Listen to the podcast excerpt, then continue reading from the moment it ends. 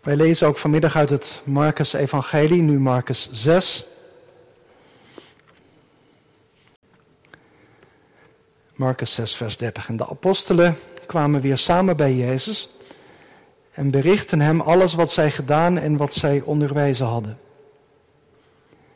En hij zei tegen hen: Komt u zelf mee naar een eenzame plaats, alleen en rust wat uit, want er waren er velen die kwamen en die gingen, en ze hadden zelfs geen gelegenheid om te eten.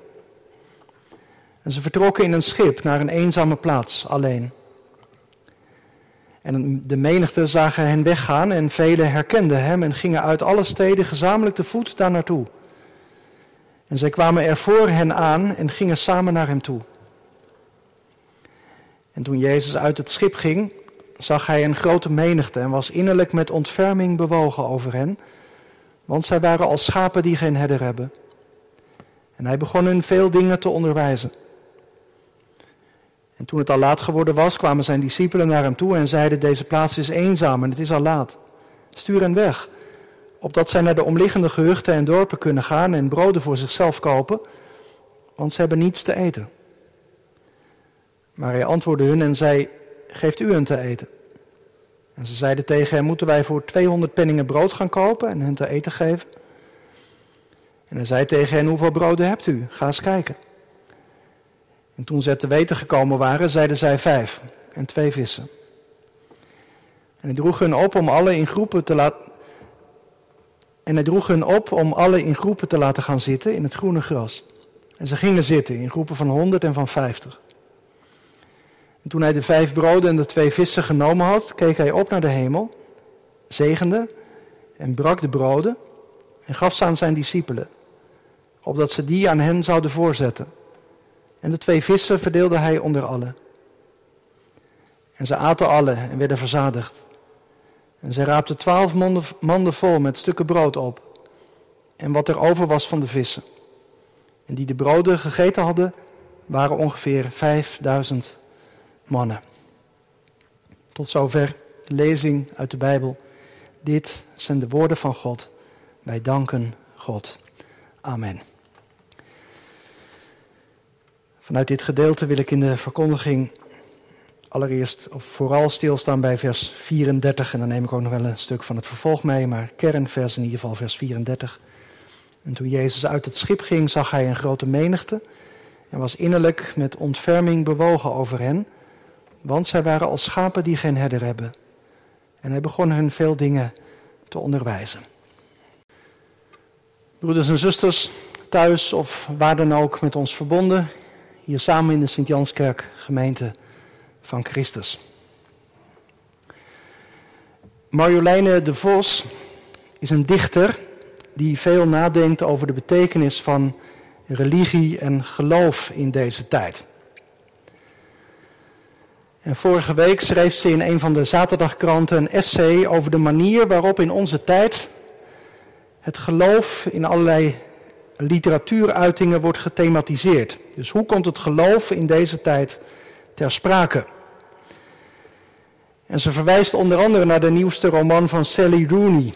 En ze schrijft daarover, ik zal een stukje voorlezen. Het viel mij op in Rooney's boek dat er veel aandacht wordt besteed aan de mogelijkheid van geloof. Dat er naar verlangd werd. Zelfs door de personages die allemaal nogal gedesillusioneerd zijn over de wereld en de huidige tijd. In veel romans lijkt het een uitgemaakte zaak dat de religie voor ontwikkelde westerse mensen echt voorbij is. Er wordt nauwelijks een woord aan vuil gemaakt. Wel aan het gevoel van zinloosheid dat ieder mens soms bekruipt, zeker in moedeloosmakende tijden als de onze. Het is iets dat mijzelf ook wel gemeente veel bezighoudt. In de protestantse kerk in Nederland horen wij voortdurend berichten over teruggang en over krimp.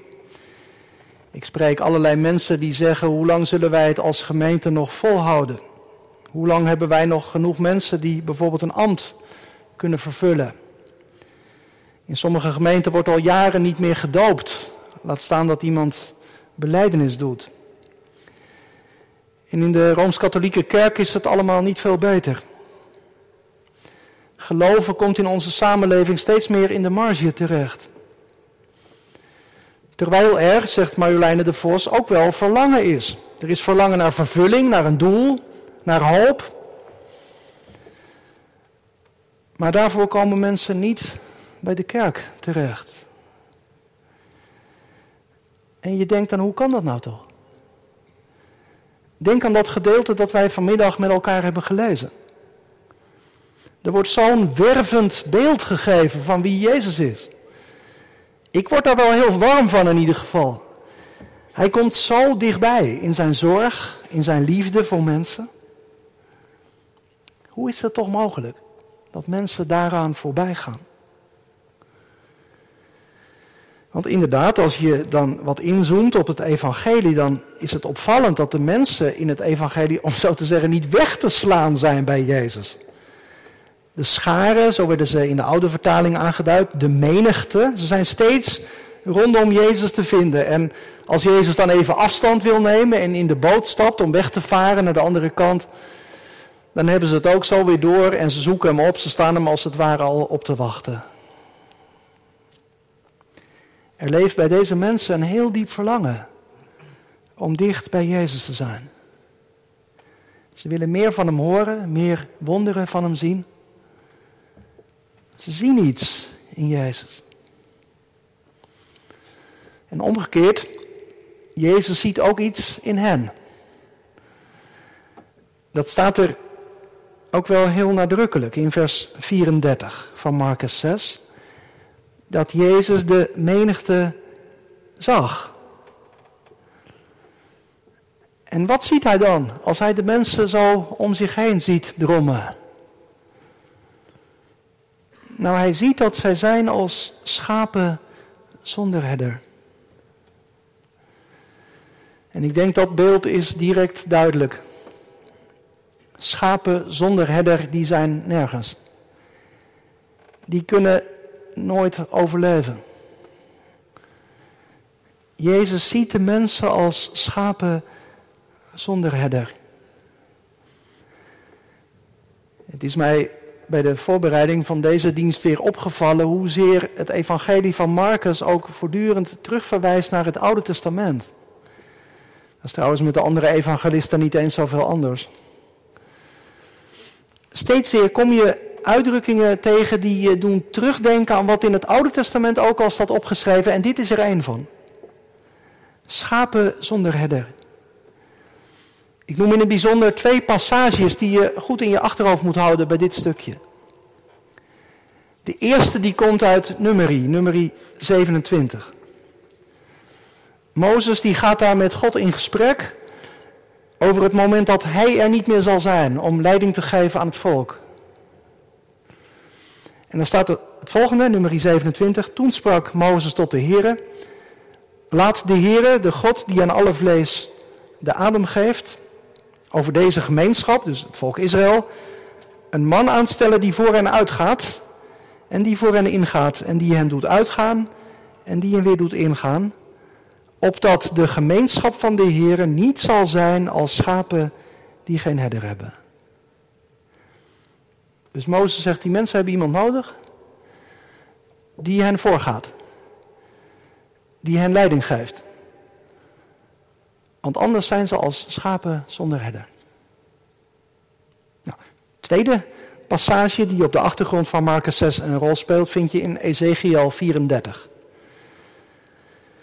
Het gaat daar over falende herders, falende leiders van het volk. En in een vlammende aanklacht zegt God dan, door de mond van Ezekiel, tegen die falende herders, de leidinggevende aan het volk. Het zwakke versterkt u niet, het zieke geneest u niet, het gebrokene verbindt u niet, het afgedwaalde brengt u niet terug en het verlorene zoekt u niet, maar u heerst met geweld en met harde hand over hen. Zij zijn overal verspreid, zonder herder. Ze zijn alle dieren van het veld tot voedsel geworden.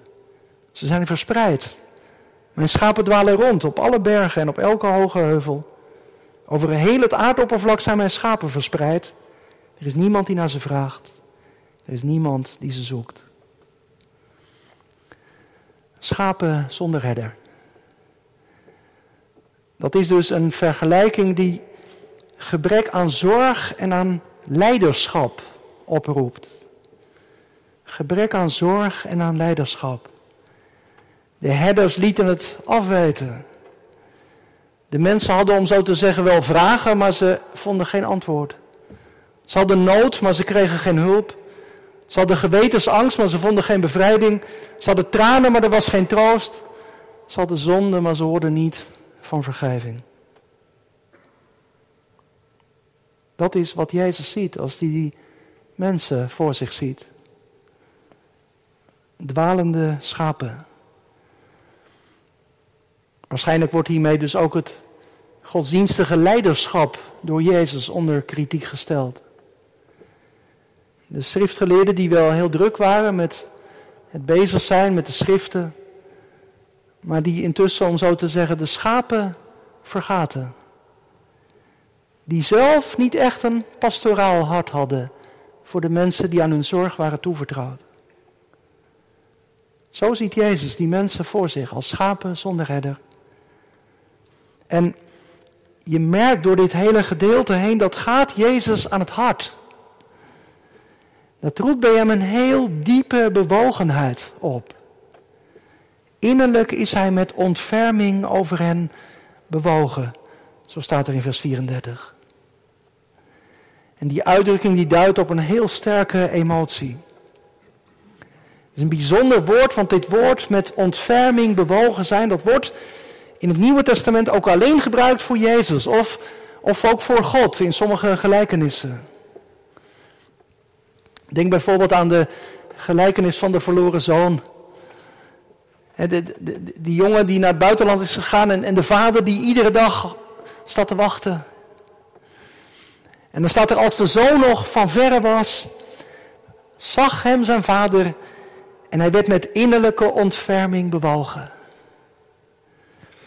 Een uitdrukking die ook iets met je ingewanden te maken heeft. Zoals je emoties soms ook echt diep van binnen, zo onder je hart kunt voelen.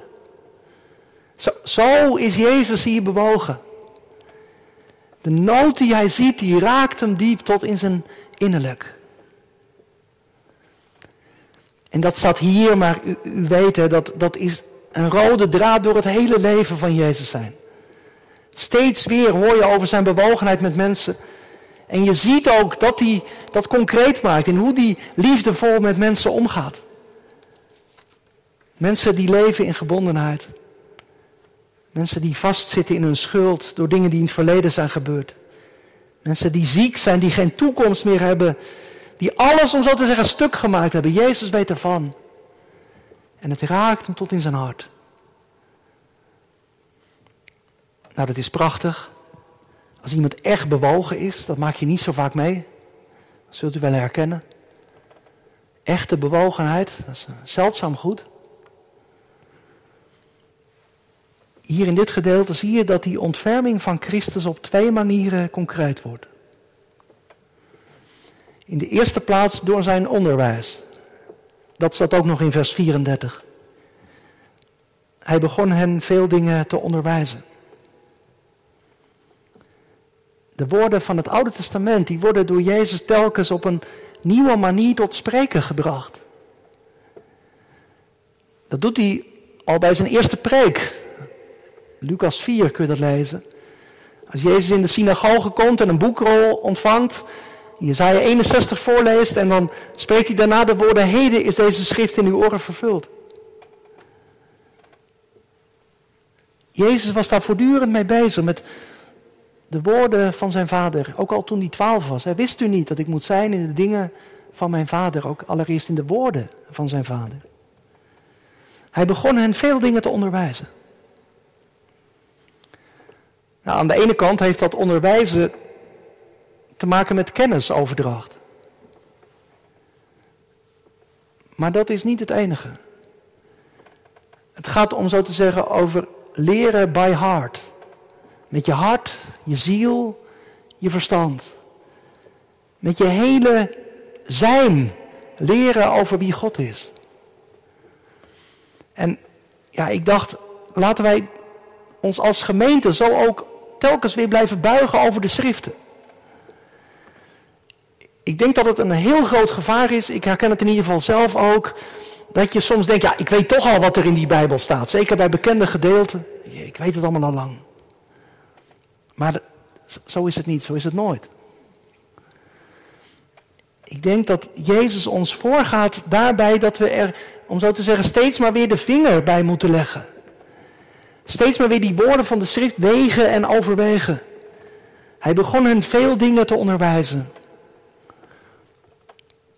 En let op, dat onderwijs van Christus, dat gaat niet alleen over die woorden van het Oude Testament. Want het gaat in die woorden van het Oude Testament ook over Hemzelf. Zoals Jezus ergens tegen de schriftgeleerden zei, jullie zijn heel druk met die Bijbel. Jullie onderzoeken de schriften, maar die woorden zijn het die van mij getuigen. En dus, dus onderwijs is ook altijd daarop gericht, niet alleen in het groeien van kennis in de Bijbel, dat is ook mooi meegenomen. Maar onderwijs ook altijd met als doel om te groeien in de kennis van Christus. Dat je Hem beter leert kennen. Dat je meer van Hem gaat houden. En misschien moet je wel zeggen, nou die Bijbel die gaat eigenlijk helemaal niet zo vaak meer open in mijn leven. In alle drukte, nou ja, soms dan even zo'n dagelijkse tekst die dan in je app voorbij komt, maar dat je echt ook er de tijd voor neemt en de aandacht aan geeft. Het is zo magertje soms. Misschien geldt dat voor jou. Misschien geldt dat voor u. Nou, ik hoop dat je het vanuit vandaag ook weer als het ware een nieuw verlangen ook ontvangt. Om die woorden van God te openen en je daardoor te laten voeden. Dat je Hem, Christus, daardoor beter leert kennen en meer van Hem gaat houden. Die eerste manier waarop die ontferming van Christus concreet wordt, dat is in zijn woorden die hij spreekt. Maar ook in het wonder dat hij daarna verricht. Ik kwam een mooi citaat tegen bij een oudere uitlegger. Dat zal ik voorlezen. In dit ene woord spreekt Marcus zich erover uit hoe Jezus is. Hij ziet de honger en geeft zich. Hij neemt de menigte op in haar armzaligheid. De menigte neemt hem op met zijn wonderlijke heerlijkheid. Er is iets plaatsvervangends in. Hij aanvaardt hun ledigheid en geeft zijn volheid. Hij aanvaardt hun ledigheid en geeft zijn volheid. Want inderdaad, er is leegheid, er moet eten komen, het is laat op de dag. Discipelen zeggen, nou laat de mensen maar weggaan. En Jezus zegt, geven jullie ze maar te eten. Onmogelijk, wat kun je nou met vijf broden en twee vissen? Maar dan laat Jezus de mensen zitten. In het groene gras staat er nadrukkelijk. En staat er dan in vers 41. Toen hij de vijf broden en de twee vissen genomen had, keek hij op naar de hemel, zegende en brak de broden en gaf ze aan zijn discipelen. Ik zei net al even, in de evangelie hoor je telkens weer echo's naar het verleden. Ook in zo'n wonder van Jezus wordt er als het ware een hele wereld van wonderen in herinnering geroepen. Denk aan Mozes, die in de woestijn zijn ogen naar de hemel sloeg en het manna daalde neer en de kwakkels. Genoeg voor iedereen. Of denk aan de weduwe van Zarfat die haar laatste brood deelde met Elia. Maar het meel in de pot raakte niet op en de olie in de kruik ook niet. En de profeet Elisa die gaf opdracht om een grote menigte mensen te eten te geven van een paar gerstebroden die iemand hem had gegeven. Dat is niet genoeg voor zoveel mensen, zei zijn knecht. Maar Elisa liet hem toch het brood delen. En er bleef zelfs van over. Jezus ziet de mensen als schapen zonder herder. Maar nu hij hier in hun midden staat, nu de mensen zijn gaan zitten op het groene gras, en nu Jezus het brood deelt en nu het delen vermenigvuldiger wordt, nu kan het niet anders of wij denken aan die oude psalm, toch? De Heere is mijn herder, mij ontbreekt niets. Hij doet mij neerliggen in grazige weiden. Hij leidt mij zachtjes aan stille wateren. Hij verkwikt mijn ziel. Hij leidt mij in het spoor van gerechtigheid omwille van zijn naam. U maakt voor mij de tafel gereed. Mijn beker vloeit over. Marcus wil zijn lezers in herinnering roepen hoe God vroeger werkte, zodat zij als het ware nu ook zelf de conclusie zullen trekken. Ja, maar God is door Jezus opnieuw in ons midden komen wonen. Jezus is de goede herder. In hem komt God weer als herder naar de mensen toe. Een verwijzing naar het verleden, maar niet alleen. Dit gedeelte wijst ook vooruit. Ik weet niet of u dat opviel, maar die woorden die in vers 41 door Marcus worden gebruikt, die klinken ook rond de instelling van het avondmaal. In Marcus 14, vers 22, daar staat, hij nam het brood, sprak de zegen uit, brak het en gaf het hun. Precies dezelfde woorden als hier in Marcus 6. En het kan niet anders of de eerste christenen die hebben daar ook aan gedacht. Toen ze dit verhaal lazen. Zoals Christus het brood breekt, zo doet hij dat ook vlak voor zijn sterven. En uiteindelijk wordt hij zelf gebroken. De goede herder geeft zijn leven voor de schapen. En gemeente, daarin schittert die ontferming van Christus, waar het hier al over gaat, als nooit tevoren. Als Christus zich helemaal overgeeft tot in de dood. Als die niet alleen het brood breekt, maar ook zichzelf laat breken. Om alle zonde en schuld te dragen. Om alle pijn en moeite met zich mee te nemen. Zo lief had hij en heeft hij ons mensen. Ik hoop dat dat vanmiddag ook weer bij je binnenkomt. Wij zijn voor Jezus geen nummer, maar Hij kent je door en door. Hij weet wat er leeft in je hart. Je verlangen en je vreugde. Je pijn en je schuld. Hij is er met ontferming over bewogen. En hij draagt het mee. Hij draagt het weg aan het kruis. Jezus is de goede herder. Ik moet nog even denken aan een stukje wat in Ezekiel 34 profetisch daar al over wordt gezegd. Ikzelf zal mijn schapen weiden en ze laten rusten.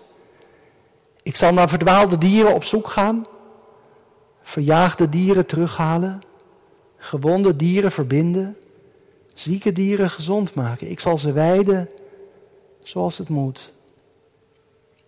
En ik dacht, gemeente, zou dit nu ook niet een spiegel voor ons kunnen zijn? Want in dit gedeelte zoekt Jezus, om zo te zeggen, goede herders maar er is er geen één. De schapen zijn verstrooid. Schokkend is dat. Geen mensen die in hun wandel en handel iets van de goede herder laten zien. Laat dat bij ons anders zijn. Als je de ontferming van de goede herder zelf hebt leren kennen, dan kan dat toch eigenlijk ook niet anders dat je in liefde omgaat met de mensen die God aan je geeft. Of je nu vader bent, of moeder, of leidinggevende, of ambtsdrager, of ja, wie je ook bent. En waar God je in dit leven ook roept. Want mensen hebben dan voor hun idee misschien geen behoefte aan God. Of aan geloof.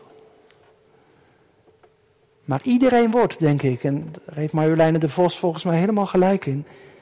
Iedereen wordt toch wel eens bekropen door een gevoel van zinloosheid.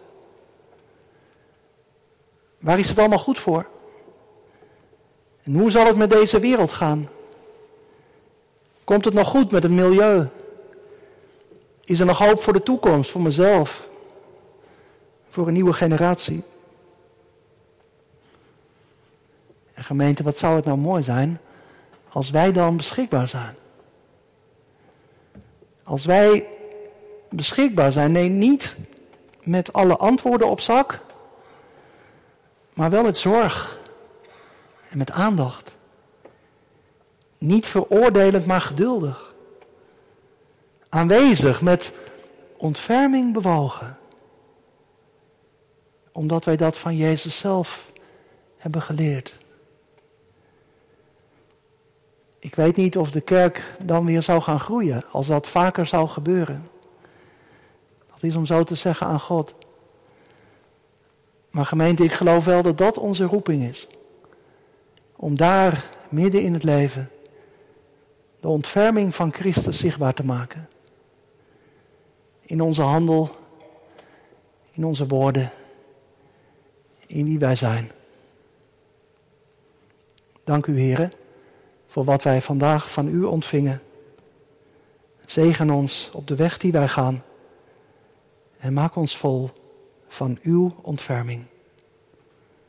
Lof zij Christus in eeuwigheid. Amen.